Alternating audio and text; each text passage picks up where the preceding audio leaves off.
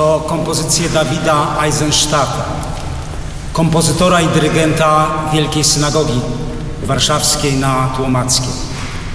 Jemu właśnie poświęcony jest dzisiejszy koncert.